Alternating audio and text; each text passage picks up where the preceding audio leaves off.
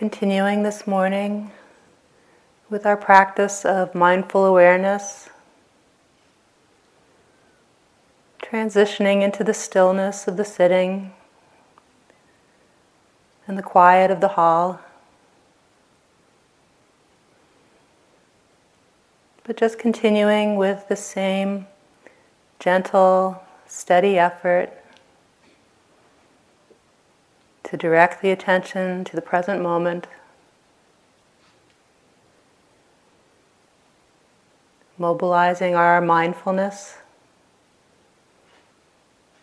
so that we remember to come back to the present moment, to connect with the next one and the next one.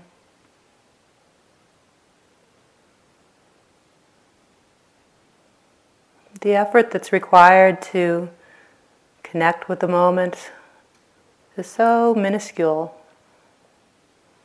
It's like the effort of a butterfly landing on a flower to collect the nectar. Just the slightest effort to arrive at the destination and make the softest landing.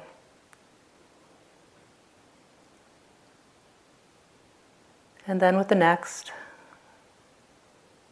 and the next.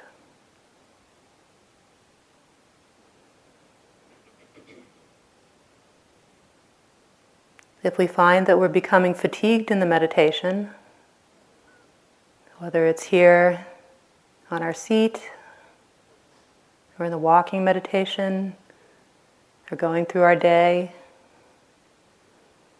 then we may be working too hard working in areas that we don't need to spend our energy. The effort is just to remember what's happening now. And if we rem- remember to attend in that way, then awareness will tell us what's happening now. We don't need to make the attention happen. We don't need to make the awareness happen knowing happens when we're not distracted. There's no need to try to grab hold of the present moment, to squeeze out its essence. Knowing is automatic when awareness is there. There's no need to lean into the future or to make any big project out of being mindful for the rest of the sitting, or the rest of the day, or the rest of the retreat. Our only task is just to meet this moment that's arisen here and now. With gentle awareness.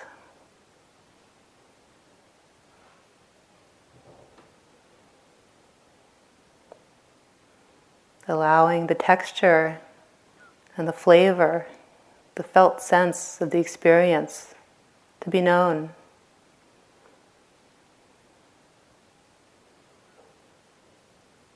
It's not an intellectual investigation. It's not an analysis. It's just simply allowing the sense organs, allowing the mind its natural capacity for knowing, to register what the experience is. All of the field of sensations coming in through the body, all of the formations and phenomena flitting through the mind. There's nothing that we need to dig for. There's nothing that we need to reach for. Everything that we need to know is right here in this moment. And our task is just to remember, to meet the moment.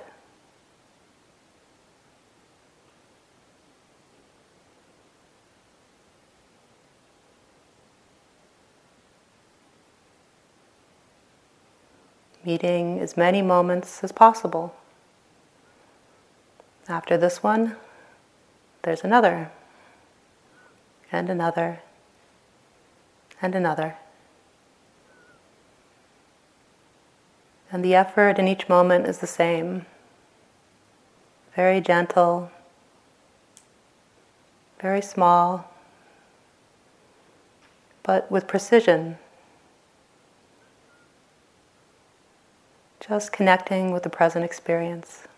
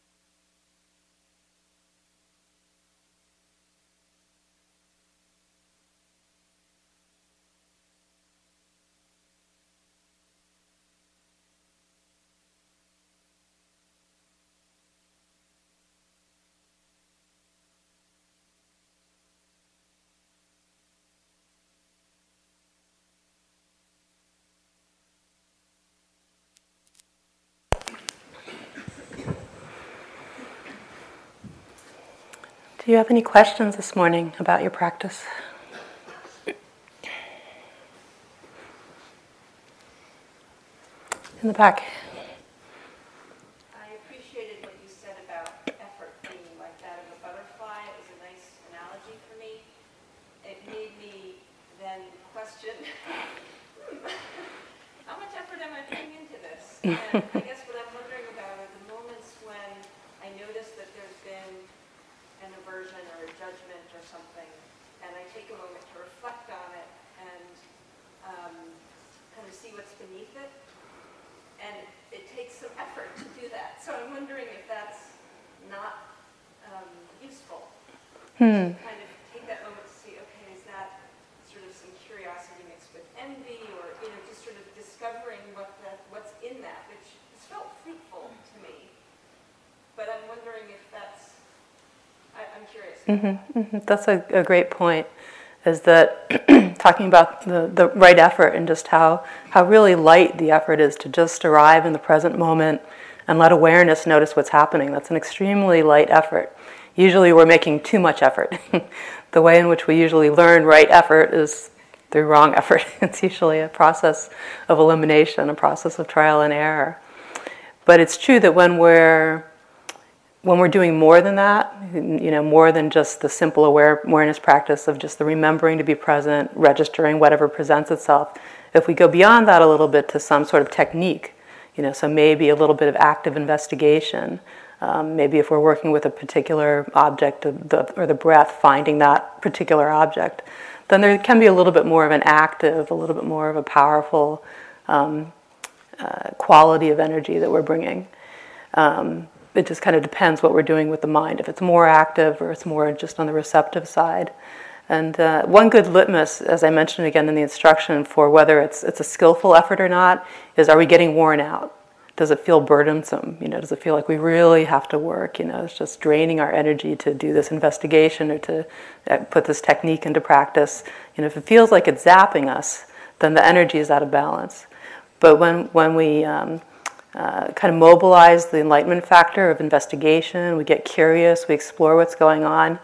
Um, if, if we approach that in a skillful way, it should actually be very energizing as an energizing factor. It should bring this kind of um, very refined uh, interest, you know, that, that uplifting quality of interest and discovery.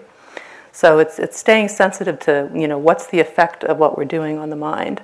Is it uh, helping to support our practice, or does it feel like it's just kind of kind of draining us and bogging us down?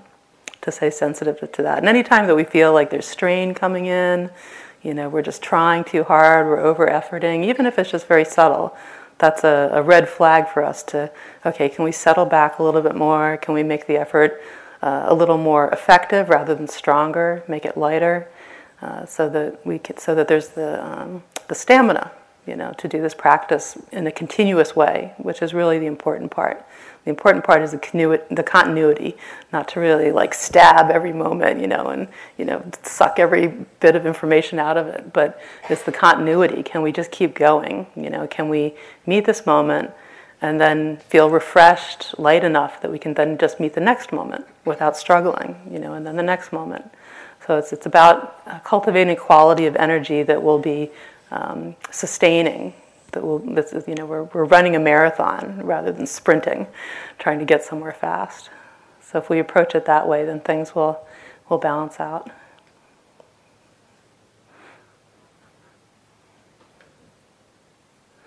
Yeah. My question follows on that one but it's kind of the opposite what if you are you feel like you're enjoying your analysis too much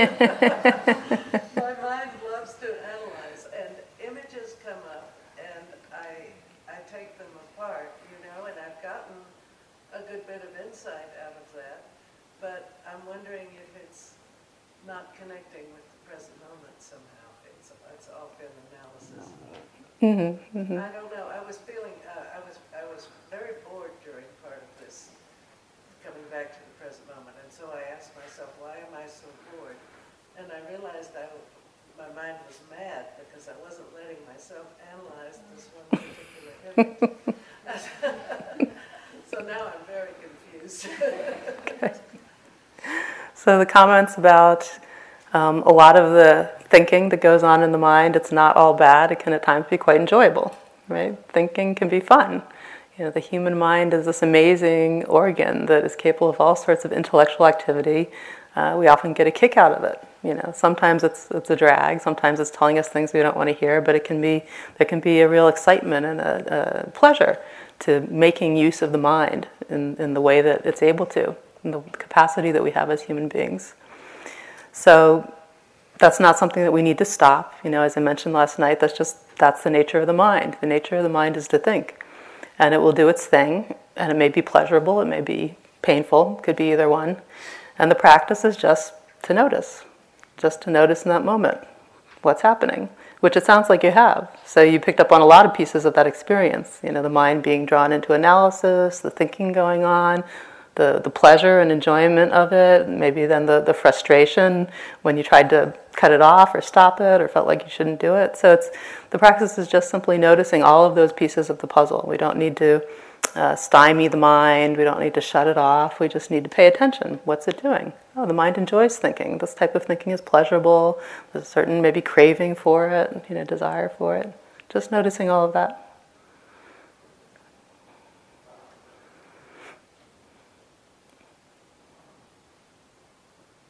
Yeah. So you, you've all mentioned that if there's too much um, effort, there's fatigue.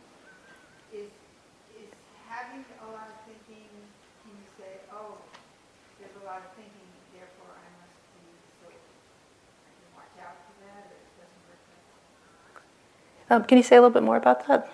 Well, if, you're, having a lot of exhaustion, it's because you're trying too hard.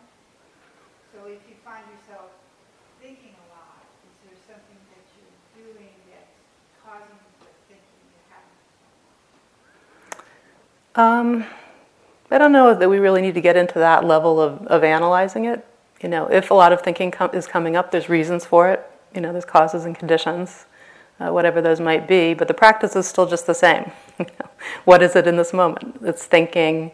We might notice um, perhaps if there's certain flavors of thinking that come over and over again, we might get familiar with those. Maybe there's a lot of planning coming. So then we can kind of uh, spend some time getting familiar with planning, how it affects the body, you know, what emotions come with it, or if there's a lot of memories coming up, we can get familiar with that. Um, but just the thinking in and, of, in and of itself, you know, is not a problem. It's just part of what's happening in the experience. If that's what presents itself, if that's what's most obvious, then we can just notice it. Or, on the other hand, if there's times when there's just so much thinking, the mind's just constantly getting drawn off, we feel like we can't stabilize the attention in the present moment, then that might be a time where maybe we do choose, you know, not out of uh, aversion to what's going on, but out of wisdom to stabilize the mind a little bit more by, by narrowing the focus of what we're paying attention to. Maybe resting the attention in the body more, or, or spending some time with the breath if, if that's a technique that we've cultivated, or letting the, the awareness rest more in the feet while we're walking, things like that.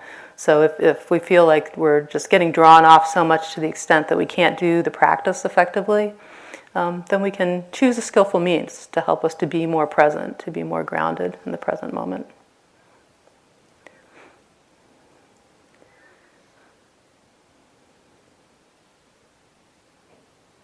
Yeah. Sometimes um, particularly vulnerable states of feeling come up for me, and um, you know I'm able to be aware of that and watch them. But it's still it's still like a very tender kind of experience, and um, I wonder sort of if you can talk a little bit about self-compassion, or you know, because it feels like my energy is here when that happens, Mm-hmm. and like sometimes just putting my hand on my chest, or you know, that's like a very natural reflex. Uh, reflex. I was wondering if you could just talk a little bit about that Mhm. part of it too. So, about uh, self compassion at those times when uh, the heart feels very open or very tender. Um, but really, this just applies to, to everything that we experience. Um, we're always deserving of compassion, of our own compassion, and of others' compassion. Um, and this is the natural response of the heart, which I think is sounds like what you're picking up on, that when we open and we recognize our pain, our suffering, our vulnerability, our insecurity, when we really see those aspects, those truths of experience clearly, they start to come into focus, then really the natural response of the heart is compassion. So that's also part of the practice, is recognizing that that's happening. We can turn our attention to that. You know, sometimes that might be uh, the strongest thing that's happening. The most obvious thing that's happening is really not so much uh, the suffering or whatever's brought up that feeling of compassion, but the compassion itself. So that's another piece of the puzzle to include. And it's by uh, turning our attention to that, really taking it in, drinking in that feeling of compassion. Uh, it, both it's, it's nourishing and help, helps to sustain us in the practice, just and just in our lives, and also it's a cause for the rising of wisdom, the strengthening of this beautiful and whole, wholesome, skillful state of mind that we call compassion. So uh, we can, at times it may just naturally arise. Uh, at times we might invite it in. You know, this is part of the, the Brahma Vihara practice, the, uh, the skillful reflection practice on, on kindness and compassion and equanimity that we do at times uh, on retreat here. And it can be uh, skillful to bring that in at times when we feel particularly vulnerable. Can we connect with that sense of just care for ourselves, nurturing for ourselves? Which again is something that is accessible to all of us if we just clear away the distractions and make room in the heart for it.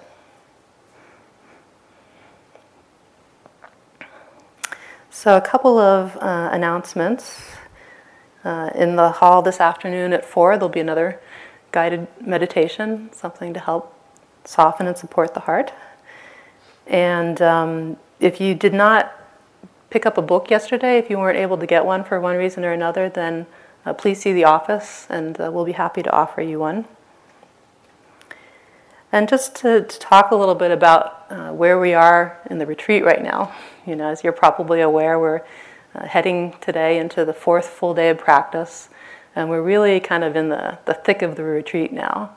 So, this is a, a great time to really start to pay attention to our continuity of awareness, and especially as we move from activity to activity during the course of the day. And hopefully, you're already realizing that uh, there's only one thing that we're doing here. You know, everything is a meditation. Only the form of it changes. Sometimes we're still, sometimes we're in movement, sometimes we're in a structured activity, sometimes uh, it's up to, up to us to choose. So the activity of the mind doesn't change. We take it with us wherever we go, whatever we're doing, and we can begin to really um, bring some care to keeping that continuity of awareness throughout the day, through all of our activities.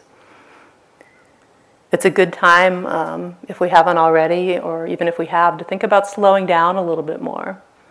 Just slowing the pace a little bit. It doesn't mean we have to creep along, you know, at a snail's pace, but just giving the mind a, ch- a chance to uh, catch up with the body, you know, especially as we're uh, moving about kind of from point A to point B or, you know, doing our yogi job or whatever we have to do in our rooms. Um, really slowing down a little bit so that the mind can keep pace with the activities, can maintain that thread of awareness.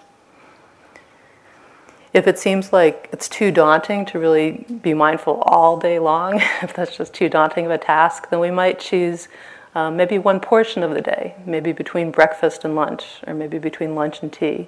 One good chunk of time when we really simplify, really um, cut out any unnecessary activities, let go of any of those little extraneous trips to the bathroom or back to our room or the cups of tea, and just really focus on keeping as continuous a thread of awareness as possible. And again, this isn't about working harder. It's not about making more effort or kind of gritting our teeth and you know, I'm going to be mindful every moment, you know, come hell or high water. it's really about um, commitment. And it's also about uh, respect. You know, hold, readjusting our attitude to see that every moment is equally important. Every moment is equally valuable. Every moment is equally sacred. Every moment is a moment of our lives that will never come again. So, can we bring the same care, the same uh, honor, the same respect to every moment of the day, not uh, setting up some kind of dichotomy that, you know, these particular moments, you know, in sitting meditation are really the important ones, you know, and then these other moments, walking to my walking place, are not as important. They're all important. So, can we treat them that way? And just bring that very gentle, steady quality of moment to moment awareness. All right. Have a great day of practice.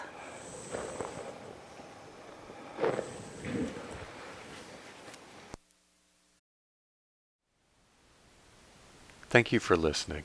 To learn how you can support the teachers and Dharma Seed, please visit dharmaseed.org slash donate.